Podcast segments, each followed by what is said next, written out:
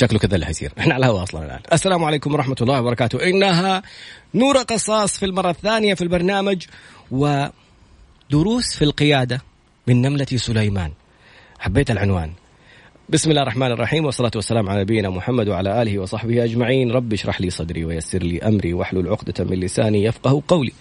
اللهم اجعلنا من الذين هدوا إلى الطيب من القول وهدوا إلى صراط الحميد. اللهم علمنا ما ينفعنا وانفعنا بما علمتنا وزدنا يا رب علما، عسى أن يهديني ربي لأقرب من هذا رشدا. على الله توكلنا. ربنا آتنا الحكمة وفصل الخطاب. ربنا آتنا رحمة من عندك وعلمنا من لدنك علما، إنا إن شاء الله لمهتدون. طب كده الكاميرا عليك. بسم الله الرحمن الرحيم، وعودة مجددا في إضافة جديدة للكوتش اللي كنت متفاجئ. يعني بصراحة ما كنت متفاجئ لأني عارف أنه نتخير وننتقي ضيوف البرنامج عشان يكونوا إضافة لي شخصيا وإضافة للبرنامج وإضافة للقناة وإضافة لكل شخص يسمع. لكن ردود الأفعال الرائعة اللي كانت على الحلقة الماضية، هل تلعب دور الضحية أم, أم البطل، كان كان شيء جميل. جات رسائل الناس بيقولوا الحمد لله أننا شفنا هذه الحلقة في هذا اليوم عشان كان ممكن أتخذ قرارات خاطئة. الحمد لله أني وعيت على نفسي. الحمد لله أني عرفت أنه كيف ممكن أخذ خطوة أني أنا المسؤول عن عن حياتي بنفسي. فاليوم يعجبني في بعض الشخصيات، وإن شاء الله هتشوفوا منهم إن شاء الله في الفقرة الفترات القادمة، كيف يستقوا دروس من القرآن الكريم في القيادة، في في كل شيء. ما فرطنا في الكتاب من شيء، وربنا أعطانا في في القرآن من كل مثل. لما لما تسمع آية من كل مثل، يعني من كل مثل حتلاقي في القيادة، حتلاقي في التجارة، حتلاقي في التربية، حتلاقي في كل شيء. لا نريد أن نطيل قبل أن نحيل الأمر إلى صاحبة الأمر في هذه الحلقة، الكوتش نورة قصاص. السلام عليكم ورحمة الله وبركاته. يا أهلا وسهلا. عليكم السلام. لا لا أقربي أكتر. أيوة الصقي كذا كذا. أيوه. بسم الله الرحمن الرحيم. الله، شوفي إيش كاتبة سلوى. الله، جبتوها مرة ثانية ما شاء الله. تفضلي نورة، إيش الفكرة؟ من فين قرأتي الموضوع حق النملة، وكيف طلعتي موضوع القيادة، و... وكيف يعني الموضوع مو سيدنا سليمان إيش سوى مع مع الجيش اللي كان معاه. تتكلمي عن النملة هي القائدة وإيش جالسة تعمل. كيف جاتك الفكرة؟ من فين جبتي الموضوع؟ تفضلي.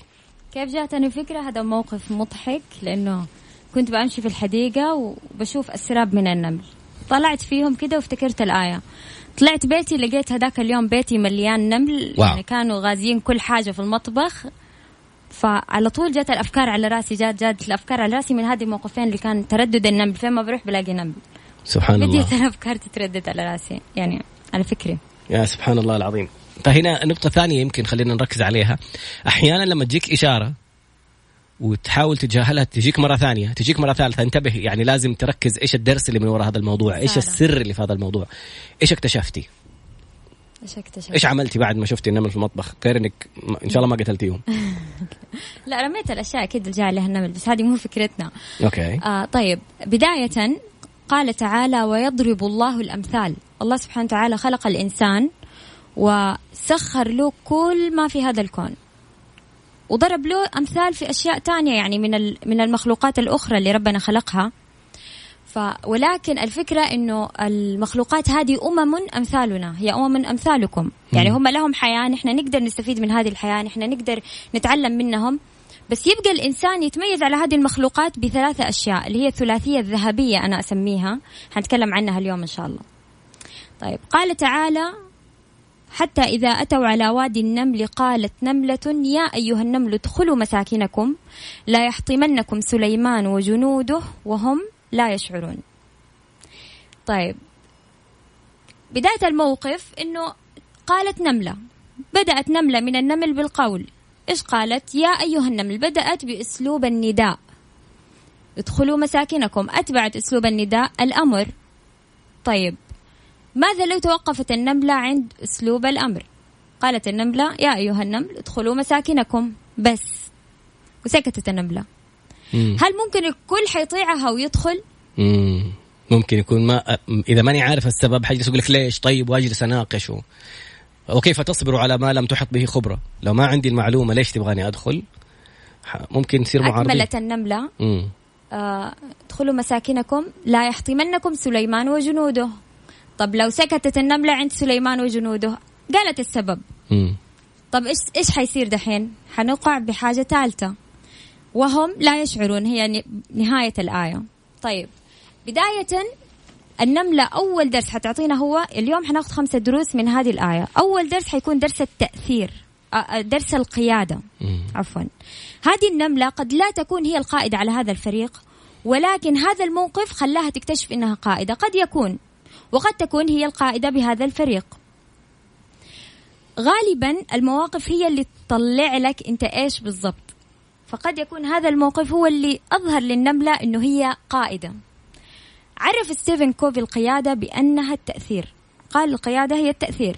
فعليا أنت لو ما أثرت على الأشخاص اللي أنت مسؤول عنهم أنت ما حتكون قائد قائد، لأنه أول أول شرط في القائد التأثير. لو أنت ما أثرت ما رح يتبعوك. جاء هذا الموقف وكشف للنملة إنها قائدة، زي ما قلنا ممكن تكون هي قائدة بالفطرة، بس لو كانت قائدة حتكون خير قائدة. فالتأثير هو السبب الأول عشان يتبعك الفريق أو اللي أنت مسؤول عنهم. لو ما أثرت ممكن يتبعك لوقت، غالبا قليل اللي حيتبعوك. أسلوب النملة كان إنه بداية النداء أتبعته في الأمر، زي ما قلنا لو هي انتهت يعني كانوا وقعوا بأمور أخرى. إيش الأشياء اللي كانوا وقعوا فيها؟ لو انتهت النملة عند لا يحطمنكم سليمان وجنوده، قد يقع الجميع في سوء الظن إنه سليمان عليه السلام وجنوده لا يكترثوا لأمر النملة، يعني ما ما يهمهم أصلا أمر النمل. بس هي وضحت، يعني بدأت في الأمر وأتبعته بالسبب وأحسنت الظن، فكانت خير مثال للقائد. يعني إنه أنت تكون قائد إنك تأثر وتثبت وتخلي تخلي اللي أنت مسؤول عنهم يكونوا متأكدين من إنه هذا هو القائد الصح، يعني متأكدين إنه هم بيمشوا على التعليمات الصح. أن تكون قائد يعني أنك تكون مسؤول عن كل كلمة تقولها. تبدأ القيادة بقوة الكلمة، أنت أب، زوج، مدير، أخ كبير، مسؤول. تبدأ القيادة بقوة الكلمة. أكبر الأمور وأعظمها تبدأ بكلمة وتنتهي بكلمة. كينونة الحياة وأنه شيء يصير في هذه الحياة يبدأ بكلمة، كن فيكون، وينتهي بكلمة كن فيكون. الكلمة إيش هي الكلمة؟ هي ما يدور في فكرك وعقلك وروحك. فكرك وعقلك وروحك هي الثلاثية الذهبية، سميتها أنا الثلاثية الذهبية. ليه؟ لأنه إذا عندك واحدة ناقصة من هذول الثلاثة أنت ما حتقدر الآن تسمعني، أنت ما حتكون يعني إنسان متكامل. فكلنا عندنا العقل والقلب والروح، بس هل بنهتم فيهم؟ الكلمة تنبع من العقل والقلب والروح، لما ينسجموا هذول الثلاثة نحن نعرف إيش بنقول. فأي أحد بيتكلم قد يكون الكلام هذا بيدل على إيش بيدور في عقله، في قلبه، في روحه. طيب نكمل. المعنى الثاني للقيادة هو المسؤولية. لو ما عندك مسؤولية ما حتكون عندك مبادرة، ما حيكون عندك صفات القائد، حتوقع بالخطر بس أنت ما حيكون عندك مسؤولية إنك تلوم شتات هذا الخطر أو إنك تدرك هذا الموقف. حيكون تصرفك ناتج عن أحد وضعين. إذا أنت ما عندك صفة مسؤولية بس أنت قائد، يا إنك حتكتشف بنفسك صفة القيادة فجأة، أو أنا قائد وتعرف كيف تتصرف، أو إنك ما حتعرف تتصرف وحتعيش بقلق وخوف من هذا الخطر اللي ممكن يقع أو ينتج عليك. هذا إذا كان عندك مسؤولية وما عندك. الأول حاجة قلنا قيادة التأثير، تاني حاجة هي المسؤولية. أمم أوكي. طيب وزي ما قلنا هنا يظهر دور الأزمات، كيف هي بتصنع الإنسان. كلمة أزمة باللغة الصينية آه هذه معلومة في كتاب آه الراهب الذي باع سيارته الفراري لروبن شارما. مم. كلمة أزمة هي تتكون من حرفين، الحرف الأول يعني الخطر والحرف الثاني يعني الفرصة. ففي كل خطر في يوجد فرصة، هذه الفرصة لو ما رح تحصل عليها لو ما حصلت على هذا الخطر.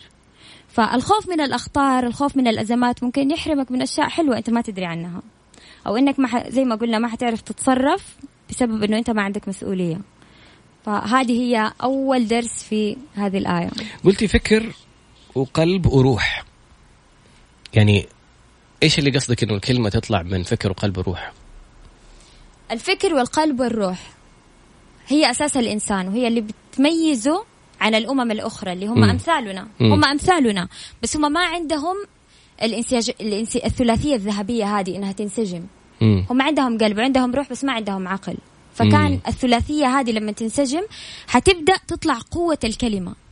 الكلمة فعليا ما بتطلع بس من عقل، لا بتطلع من انسجام ثلاثة أشياء، كل ما كان الإنسان متزن في عقله وقلبه وروحه، هذه الثلاثة منسجمة ومتزنة في حياته، كل ما كان عنده قوة الكلمة. يعني أنا شبهت قوة الكلمة في كن فيكون، وقوة الكلمة قد تسبق قوة الفعل.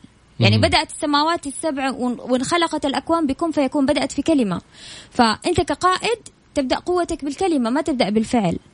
فكل ما كانت كلمتك قوية، كل ما كان الأثر الناتج عنه قوي، كل ما عرفت تدير المخاطر، كل ما عرفت تمسك بالفرص. هي هذه أول درس من الدروس المستفادة من هذه الآية.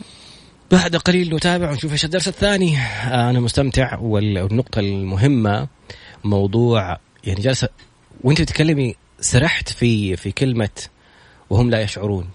يعني حتى جالسة تحط لهم ايش احتمالكم الى انه مثلا حتقولوا والله هو نبي مستحيل يسوي كذا. انا بعطيكم من بدري حتى الاحتمالات اللي ممكن تجي في بالكم بقفل لكم اياها، عشان انت بتغطي كل الجوانب اللي ممكن يكون فيها ردود. لانه الان ماني مستني رد من احد، ما ينفع تجلس تناقشني اصلا، الحق تحرك. فسبحان الله، دروس. بعد قليل استمع واستمتع ان شاء الله.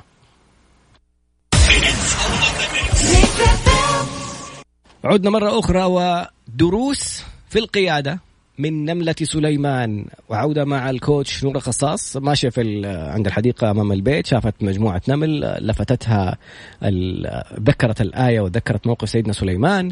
رجعت على البيت لقيت نمل في المطبخ، فكأنها إشارة للتدبر في الآية والأمثال في القرآن من كل مثل. فكانت الفقرة الماضية تتكلم عن نقطتين من النقاط للناس الأكثر فعالية لستيفن كوفي. كان يتكلم عن التأثير وعن المسؤولية. التأثير، كونك تكون قائد فأنت عندك القدرة على التأثير على الآخرين، تقول لهم شيء يتحركوا على هذا الأساس. المسؤولية أنك أنت تكون البادئ بزمام الأمور، بأنك تح... إحساس أنه والله أنا مسؤول في هذا الموقف. أحيانا يكون منصب في مسؤولية تعطى لك بناء على منصب، وأحيانا ما يكون لازم عندك يكون منصب. أنت من غير ما تنتظر أحد يقول لك أنت المسؤول، حتشوف نفسك في موقف وعارف فيه خطر داهم على على مجتمعك، على على أسرتك، على نفسك، على أي شيء، تطلع تتكلم. ترى على فكرة يعني خلتيني أخذ قرار من الآن والله على موقف من أول أشوفه مستفزني جدا.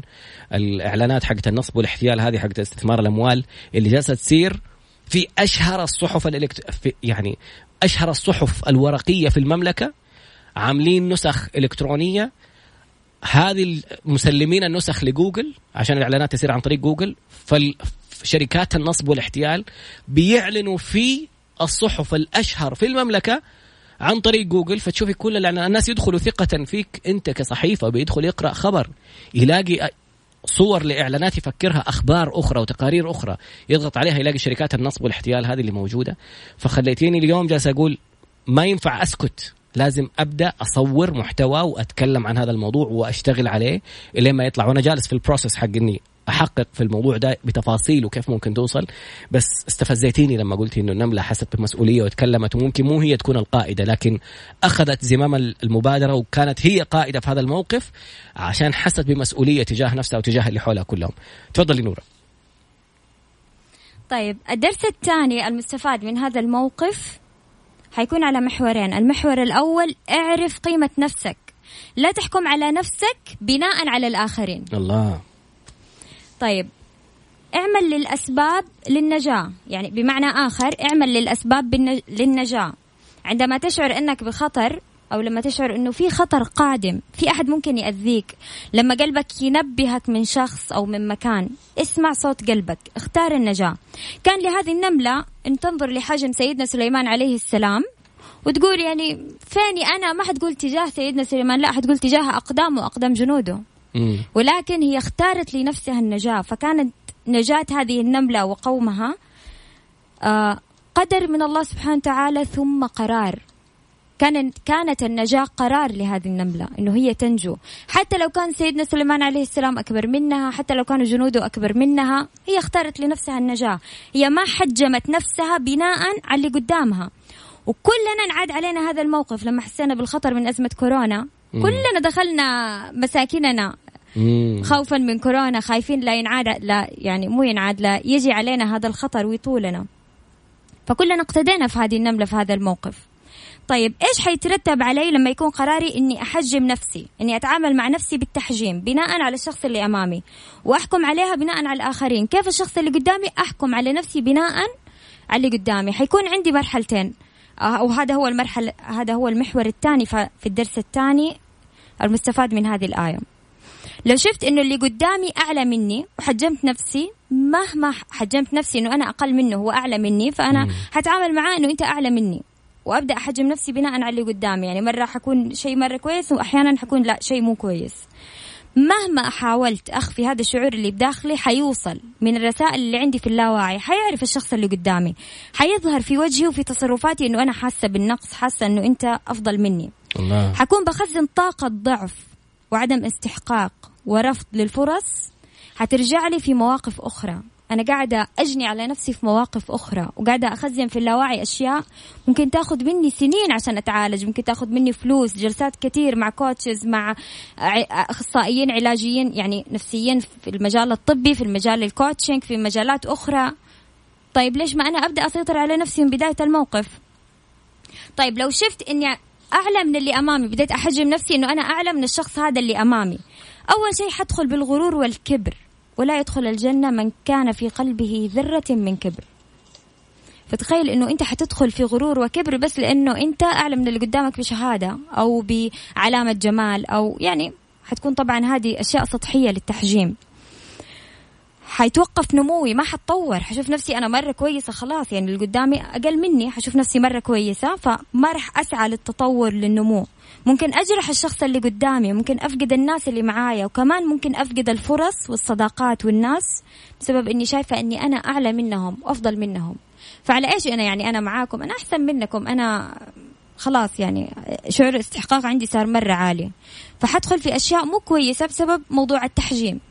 رحم الله امرئ عرف قدر نفسه. أنت ناقص واللي قدامك ناقص، نقصكم يكمل بعض، هي الحياة كده. ف ليش نتعامل في موضوع التحجيم والمثالية؟ حتى لو كنت في موضع خطر لا تقول لي قدامي أقوى مني، شغل عقلك. النملة يعني مو النملة ممكن تمر من قدامك وما تشوفها، بس عرفت تتصرف في هذا الموقف. فكيف أنت أيها الإنسان اللي عندك الثلاثية الذهبية اللي هي العقل وال... والروح وال... والقلب، أنك ما تقدر تتصرف في مواقف الخطر؟ في علم آه إدارة المخاطر اللي هو الريسك مانجمنت بيكون في في كده يعني نقطة إنه لما نجي نواجه خطر ونحط له قاعدة أو خطة، ممكن ينتج عنه خطر عنه خطر آخر، هذا الخطر الآخر يحتاج لقاعدة أو خطة أخرى.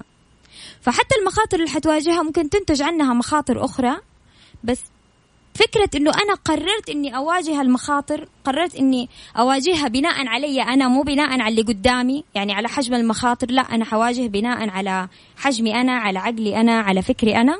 أنا كده حأقدر أواجه أي مخاطر تانية حتجي من بعدها. بس لو حأجلس أحجم الناس اللي قدامي والمواقف اللي قدامي وال... أنا ما حقدر أواجه حتى نفسي في الحياة. فهذا كان الدرس الثاني مستفاد من هذا. جميل جدا. مرة ثانية تلخيص بسيط لهذا الموضوع. النقطة الأولى، لا تنتظر معرفة نفسك في أعين الآخرين.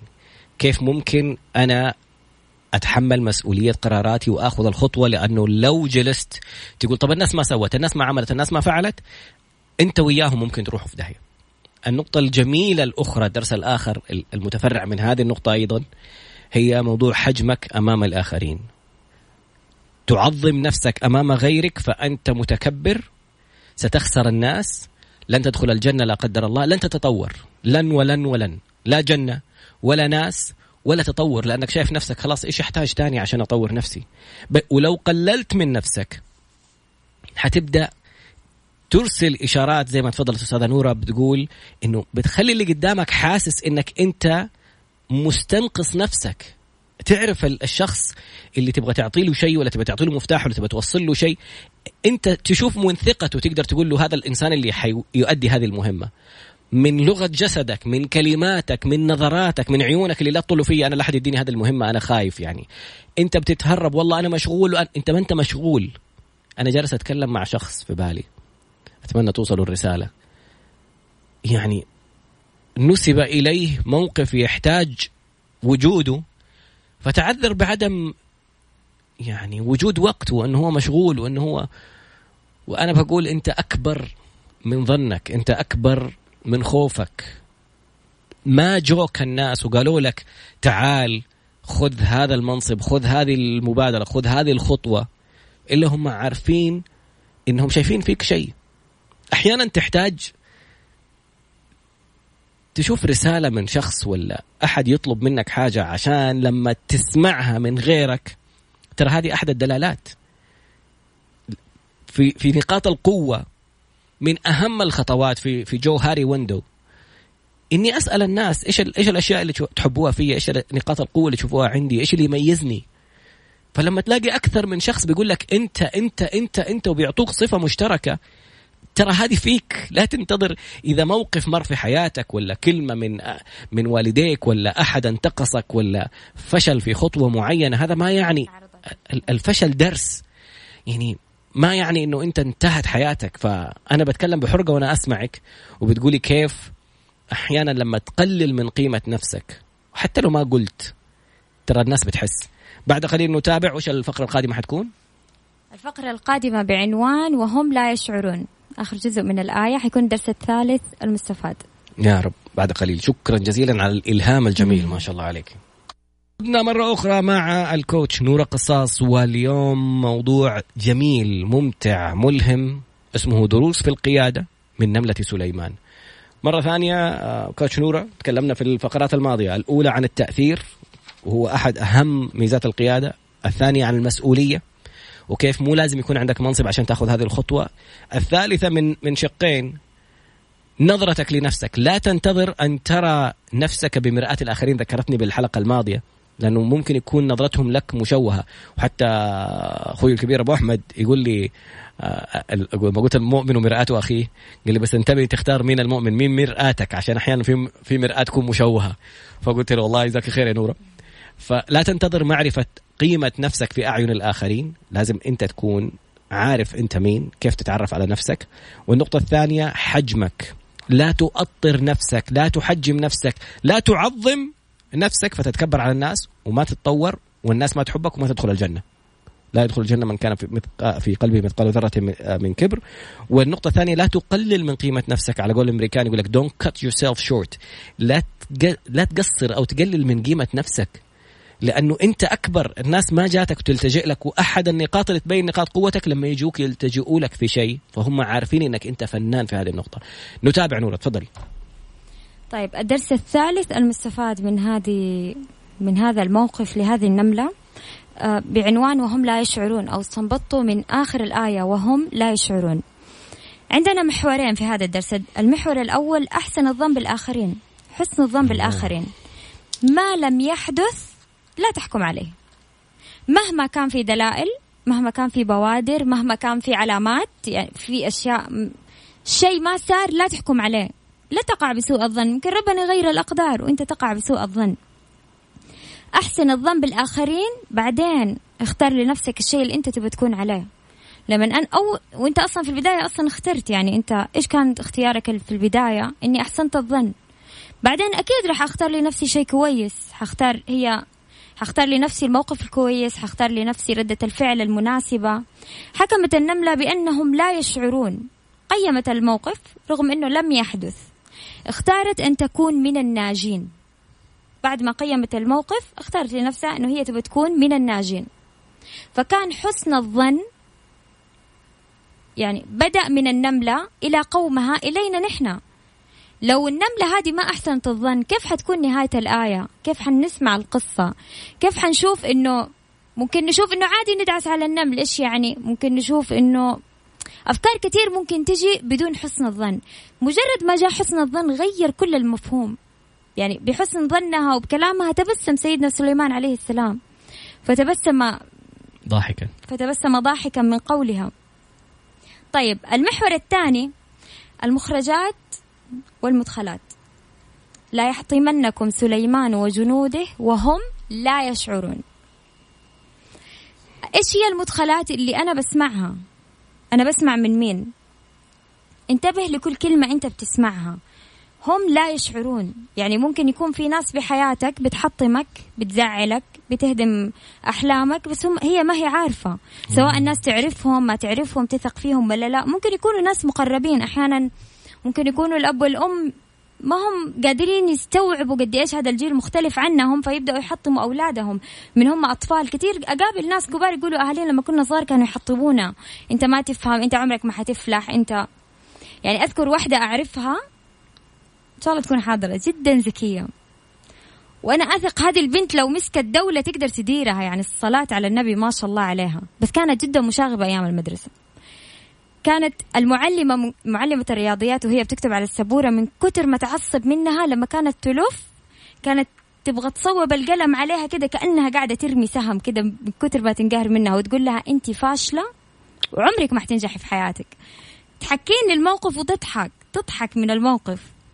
بس لما أطالع فيها قد إيش البنت ذكية، قد إيش عدلها عقل ما شاء الله تبارك الله. فبس هي ما استسلمت طبعا للكلمة، بتقولها وبتضحك، بتقول لي يعني بكرة حعمل إنجازاتي وحروح أقول لها فاكرة اللي قلتي عنها فاشلة، فاكرة اللي كنت قلتي عنها. هذه كلها مدخلات، مدخلات عن طريق الشيء اللي أنا أسمعه وأشوفه. طب أنا لو استسلمت للشيء اللي بسمعه وبشوفه، كتير ناس ممكن يحطموا فيك وهم لا يشعرون، هم ما يدروا، هم قد تكون نيتهم طيبة، فكرهم أصغر بكثير من أنه يستوعب فكرتك، فكرتك الكبيرة العظيمة. قد يكون عندك، يعني أنا متأكدة أنه في مشاريع لو تمت، أفكار مشاريع لو تمت ممكن تنافس مشاريع عالمية مو محلية، بس ممكن هذه الأفكار كلها هدمت بإيش؟ بكلام الناس. وكثير مشاريع تمت وجوا ناس قالوا هذه الأفكار كانت عندنا بالضبط وما سويناها. ليه؟ لأنه جوا ناس وقالوا لنا ما حتقدر، أنت فاشل، أنت أنت أنت بقالة ما تقدر تفتح، أنت إيش إيش تقدر عليه أصلا، أنت روح صلح نفسك وحياتك، وكلام الناس يعني اللي بتعودين على هذا الكلام السلبي. طيب الرسالة هنا بأنه أنا ما أستسلم للمدخلات، فإن كانوا هم لا يشعرون فأنا أشعر وأتحكم في كل ما يدخل لقلبي وعقلي وروحي. إذا هم ما يشعروا أرجوك أشعر أشعر أشعر أنت إيش بيدخل لعقلك، أنت إيش بتسمع، أنت من مين بتسمع، أنت لمين بتتكلم أصلا، مين اللي بيتكلم معاك، أنت وقتك بتقضيه مع مين. طب هدول إيش بيقولوا، كيف فكرهم، إيش الكلام اللي بيحطوه فيك. ممكن تتحطم بطريقة غير مباشرة وهم لا يشعرون. خليها رسالة عندك، كثير ناس ممكن تعمل أثر سلبي في حياتك بس هم ما يشعروا بهذا الشيء اللي بيسووه. طيب لو كان في ناس بيحدثوا هذا الأثر السلبي في حياتي أو في حياتك أو في حياتك، إذا كانوا ناس مقربين هنا لازم تتخذ إجراءات، يعني لازم تكون عندك خطوات جديدة. وإذا أنت عارف إن هم أصلا ما يشعروا، أول حاجة صارحهم، تكلم معاهم، معليش وقفوا هذا الشيء، أنتوا قاعدين تضايقوني، أنتوا بتأثروا علي بالطريقة المناسبة، شفت هذه الطريقة ما هي مناسبة أو سويتها وما جابت حل، حط لهم حدود، بس لا تسمح لأحد إنه يحطمك. النملة نملة هي وقومها، النملات النمل ما سمحوا لسيدنا سليمان عليه السلام وجنوده بأنه يدعس عليهم، وراحوا وقرروا النجاة وكانوا أبطال بعيننا لحد الآن إلى قيام الساعة. فلا تكون أنت أنت الضحية اللي رح تستسلم لأي أحد يجي ويحطمك ولا يقول لك كلام سلبي، حتى لو كان شخص مقرب أو شخص عزيز عليك. نفسك أولا. طيب الحاجة الثانية المخرجات، نفس الموقف قاعدة أتكلم عنه، أنت إيش بيطلع منك للآخرين، أنت بتتكلم إيش إيش الكلام اللي بتقوله. لو لو بدأنا نراقب نفسنا من أول ما نصحى من الصباح إلينا الليل، أنا أقيم المواقف، الناس اللي قابلتهم أنا إيش قلت لهم، آه إيش الكلام اللي قالوا لي. هو ممكن عادي أنا جالسة في المكتب يجي عامل نظافة يقول لي مثلا شوفي أنا رتبت ده، أقول له على فكرة المكان مرة مبهدل، وهو يكون مثلا مرة مبسوط. طب أنا ممكن كده حطمته، يعني هذا كمثال بسيط. المدخلات والمخرجات، المخرجات نفس فكرة المدخلات، بس الفكرة فين، إني أضع نفسي في المكان المقابل عشان أنا كمان ما أجرح غيري وما أحطم غيري. ولو من جد جيت راجعت نفسك شفت انك وقعت بحاجة من من هذا الموقف، روح واعتذر، قدم اعتذارك وقول له انا اسف انا ما كنت اقصد، او اذا ما في مجال للاعتذار يعني صلح الموقف بموقف اخر ايجابي. اذا كنت انت من جد ما تشعر، بدون ما تشعر يعني حطمت الشخص اللي قدامك. هتعيش مرة واحدة في هذه الحياة، والحياة ما فيها اعادة. اختار لنفسك النجاة، اختار لنفسك الشعور بانك تشعر وتتحكم. أول تكلمنا بالحلقة الماضية عن الحدث والاستجابة، عندي الحدث وعندي استجابة، بيجيني الحدث أنا في النص، أنا حختار الاستجابة. إيش حتكون الاستجابة؟ أنا حستجيب لأي كلمة حتجيني يا سلام على شعور الإسفنجة. أي أحد حيتكلم معايا أي حيجي دا يمدحني ودا يذمني حنبسط وحزعل بنفس اللحظة.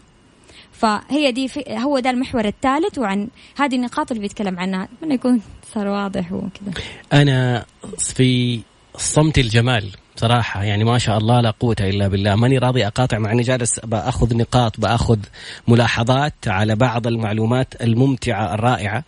أول شيء على موضوع حسن الظن، سبحان الله يعني أحيانا فكرة أني أنا أظن بشخص أنه هو يريد بي سوءا وعلى أساسها أبدأ أتصرف، تصرفاتي هذه اللي, اللي جاية من سوء ظني هي اللي تخليه فعلا يعمل الأشياء اللي أصلا ما كان جاية في باله.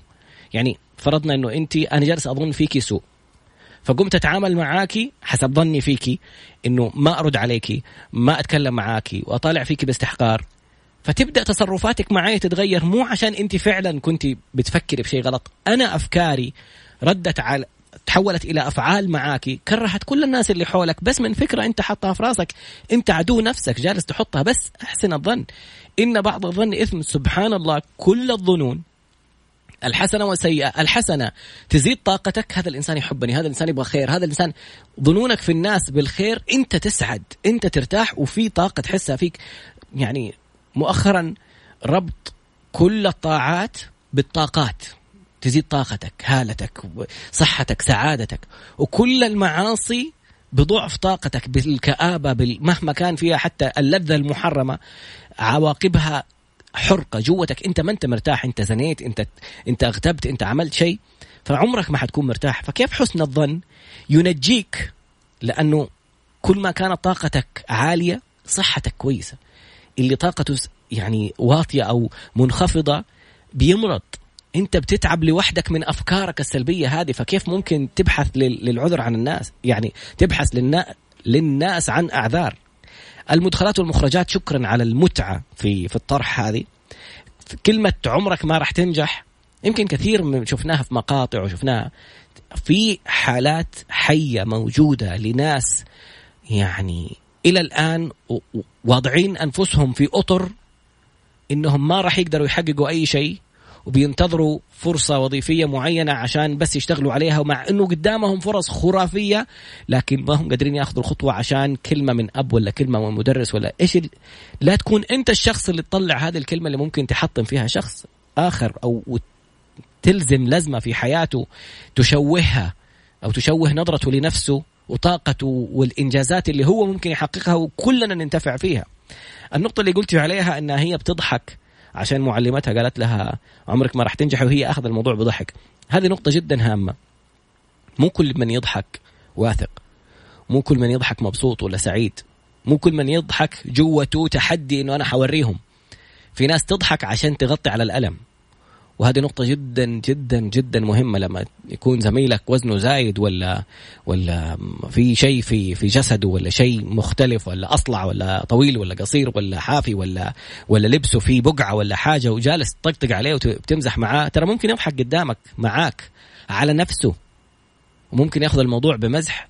أنت ما تعرف جوة هذا الشخص إيش جالس يصير. كثير من الناس يعني انقطعوا عن العالم وانعزلوا وتحول الموضوع إلى اكتئاب إلى أمراض بسببك، بسبب خفة دمك يا خفيف الدم. يعني لما بس والله يعني الموضوع مستفز، لأنه لما تدخلي في, مع في جلسات مع أشخاص وتسمعي القصة اللي طب إيش كانت ردة فعلك وقتها؟ ضحكت ضحكت معاهم على نفسك؟ إيش أزعل وأقوم عشان يقولوا نفسية ويجلسوا تقطقوا علي زيادة؟ فعلى فكرة معلومة سمعتها من دكتور وليد فتيحي في بحث بيتكلم عن أنه الضحك يزيد مناعة الجسم ويزيد طاقة الجسم إلا ضحك السخرية من الآخرين. سبحان الله كيف هذه تجيب سعادة وهذه ما تجيب لك نفسها. حتى لو ضحكوا الناس وحتى يلي بتضحك مع الشخص المستهزئ ترى أنت بتمرض. يعني هذه ما بتزيد طاقتك ولا بتزيد سعادتك ولا هي. ولما سيدنا موسى قال لقوم وذبحوا بقرة قالوا أتتخذنا هزوا، إيش قال عن على المستهزئين؟ قال أعوذ بالله أن أكون من الجاهلين. إذا كنت تشوف دمك خفيف فسيدنا موسى يقول عليك جاهل. أنا آسف على الكلمات يمكن تكون صعبة شوية وأنا ما أحب أقول كلمات بذي القسوة، لكن بأمان الموضوع يعني وانت بتتكلمي وانا اشوف هذه الانسانه كيف بتضحك، عشان احيانا الناس تداري عن ألمها بضحكه. فاقول لها الله يوفقها وان شاء الله اشوف انجازاتها، واذا حطت حاجه يا ريت تتكلم فيها وتبدا تاخذ خطوات عليها، لانه احيانا نقول حنجز وحوريهم وحسوي لهم لكن انا جوتي ما بتحرك. فمره ملهم الكلام، يعني كذا اثار شجونا مخرجاتك، انتبه من كلماتك. كل اللي جالسين نتكلموا على الناس على الناس على الناس، هذه رسالة لأحد الآباء اللي شفته كان يشتكي من أسلوب والده معه، بعدين شفت له موقف هو مع ابنه، ما جاتني جرأة بصراحة أقول له كان نفسي أجيب لك كاميرا وأصورك كيف بتتكلم وتتعامل مع ابنك، وأرجع أسمعك صوتك وإنت كيف كنت تشتكي من أبوك، إنت جالس تعمل نفس الشيء بدون ما تحس. أرجوك أرجوك أنتبه لمخرجاتك، لأنها هي المدخلات لهذا الطفل اللي بكرة ممكن يصير في نفس وضعك. الفقرة القادمة بإيش حتلهمينا تاني؟ الفقرة القادمة إن شاء الله لا تستصغر من حولك، بهذا العنوان. أنا آسف إني دخلت على الموضوع كذا إنه لا، بالعكس مداخلة جميلة. الله يكرمك. بعد قليل إن شاء الله استمع واستمتع وخذ من هذه الحلقة دروس ملهمة. شوف سبحان الله في القرآن من كل مثل، مين اللي يسمع مين يتدبر. بعد قليل إن شاء الله نتابع مشاركات رائعة، وشكرا لكل المشاركين الممتعين المبدعين اللي يعني أضافوا للحلقة. أحد المشاركات كانت من حمد، يقول حتى اللي ينوي لك شر، أو قبلها حمد كمان راسل حاجة ثانية، بس يقول حتى اللي ينوي لك شر مهما كان فعلك معاه بإيجابية هو بيضرب نفسه، يعني ما يقدر يسوي لك الشر وبيتلعثم وبيبتعد. جربها طالما أنت شايف أو حتى خايف أنه أحد ممكن يكون ناوي لك شر، أنت استمر في فعل الخير. كوتش نورة قصاص، وحلقة اليوم دروس في القيادة من نملة موسى، حلقة ممتعة. إذا إذا الآن بس بدأت تسمعنا، أرجع أسمع الحلقة مسجلة على بودكاست من ميكس إف إم إس إيه دوت كوم، أنزل للأخير في الصفحة حتلاقي بودكاست، اسمع حلقة اليوم. أدخل على تويتر حتلاقي الرابط إن شاء الله، بكرة نزل على اليوتيوب، قناة البرنامج على اليوتيوب موجودة في البايو عندي في تويتر تراد باسنبل، أو على إنستغرام الآن حنحفظ إن شاء الله البث، أو على إنستغرام كوتش نورة. إيش حسابك في إنستغرام؟ كوتش دوت نورة قصاص. كوتش دوت نورة قصاص، نورة قصاص حيطلع لهم مثلا، بس أكتب نورة قصاص هيطلع لك. أستاذة نورة، كوتش نورة تفضلي، ماذا بعد في موضوع قلتي لا تستصغر الآخرين؟ تفضلي. طيب، ونكمل بنور من أنوار الله. طبعا القرآن نور من أنوار الله ومليء بالأنوار. آه الدرس الرابع من هذه الآية أو من هذا الموقف، لا تستصغر من حولك.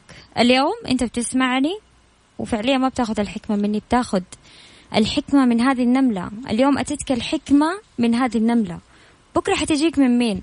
من أشخاص تكبرهم بعشرات السنين والشهادات والخبرات، من أشخاص أنت تعديتهم، حتطالع فيهم كده وتقول أنت جاي تعلمني. فعليا اقبل رسائل الله لك. انت ما تعرف ربنا حيعطيك رسالة على على اي هيئة. يعني انا جاتني رسالة في مواقف انه اتكرر علي النمل، يعني في الحديقة انزل اشوف اسراب النمل، طلعت البيت لقيت عندي اسراب نمل، فبدأت اتفكر في، صرت اطالع فيه واتفكر فيه واشوف، وبدأت الرسائل تجي في بالي. وهذه الآية اثرت فيها، يعني قبل ما اطلع فيها في البرنامج اثرت فيها كثير وغيرت فيها كثير واسقطتها على حياتي، و... وانا متأكدة هذه الآية لو جينا أو هذا الموقف لو جينا وتفحصنا فيه أكتر حنطلع ب... بأشياء أحلى وبأشياء تانية أكبر. فالدرس الرابع، لا تستصغر من حولك، أقبل رسائل الله لك. أنت ما تعرف ربنا كيف حيعطيك الرسالة، أنت ما تعرف كيف حتجيك الهداية على يد مين وعلى أي هيئة. المساعدة أنت ما تعرف كيف حتجيك. يعني قبل فترة كنت جالسة وما بكلم ولا أحد، موضوع مرة شاغلني، فجأة كلمني شخص يعني ما تواصلت معاه من شهور، وهو بيكلمني سأ... أعطاني أفكار بهذه الآية بدون ما أسأله. فكيف جد... كيف تجي رسائل ربنا أنت ما تعرف، بس أنت خليك مستقبل ومنفتح على كل الاحتمالات. تقبل، ممكن يجي طفل صغير ينصحك ونصيحته تكون في مكانها، ربنا علمه وحرمك هذا العلم وكتب لك يجيك العلم عن طريق هذا الطفل. لا تقول هذا الطفل حيعلمني، ايوه ايوه ممكن هذا الطفل يغلبك، ممكن شخص تاني افقر منك يعلمك درس في الغنى. يعني انت ما تعرف كيف رسائل الله حتجي. طب الله. لو جينا شفنا قبل نكمل بس اقول الله عشان ال- ال- الكلمه هذه درس تاني. لو جينا شفنا الاشياء الحلوه اللي في النمل، اللي ممكن نتأثر فيها. النمل عنده صفة الحذر، لو في حاجة حتضرهم حي... حيشردوا يعني حيهربوا بسرعة، ما حيجلسوا ويتضرروا ويموتوا ويصيروا ضحايا. لا، النمل جدا حذرين ومن أكثر المخلوقات تنظيما، منظمين. يعني أكيد نشوف لما يكون في نمل كده شايلين شيء كده ك... يعني خلاص شايلين أي حاجة فوقهم كده وماشيين، بيكونوا كأنهم جروبات كده، وما في نملة كده ضايعة في النص، لا هذه ورا هذا الجروب أو هذه المجموعة والتانية ورا المجموعة التانية، منظمين كده بشكل يخليك تجلس تتفكر فيهم، يعني ما تبغى تشيلهم من قدامك. حذرين ومنظمين، صفات هذه الصفتين بس اللي لحد الآن يعني اتمعنا في صفات النمل. لو ملكتها حتساعدك إنه طريقك يكون واضح بالنسبة لك، حذر ومنظم، طريقك حيكون منور، حتقدر تشوف فين الفرص وحتقدر تشوف فين المخاطر اللي في طريقي يعني في طريقك، بس لأنك حذر ومنظم. هذه الصفات أخذناها من النمل لحد الآن، يعني لحد الآن النملة قاعدة تعلمك وما تدري كيف حتجيك الرسائل مرة تانية.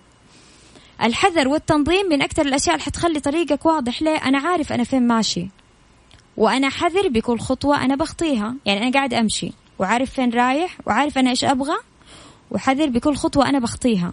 إنك تكون حذر ومنظم، تأكد إنه أنت اتأكد من الثلاثية الذهبية، قلبك وروحك وعقلك، إيش أخبارهم؟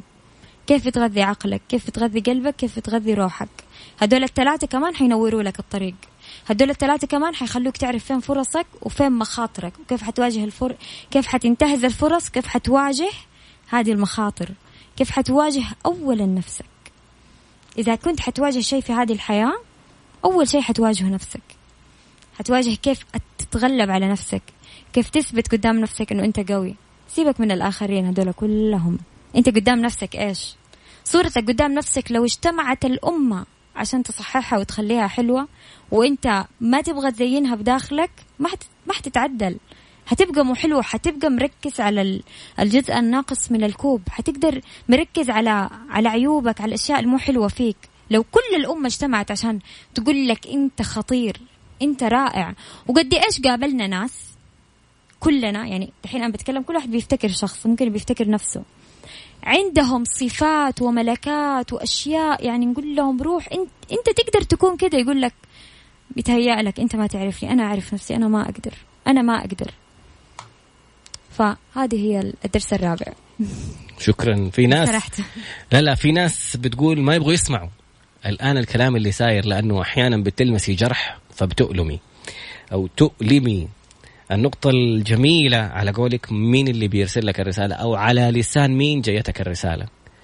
يعني أحد الملهمات الأخريات قالت كلمة تقول أذنبت بيني وبين نفسي، ف فما يعني جالسة في في جدل في حرب مع نفسي إنه كيف أرجع أعتذر من ربي وأنا اللي كنت قريبة من ربي وزعلانة. تقول فجأة لقيت أمي بتقول لي كده، بس كلمة كده، قالت لها إن الله يغفر ذنوب جميعا.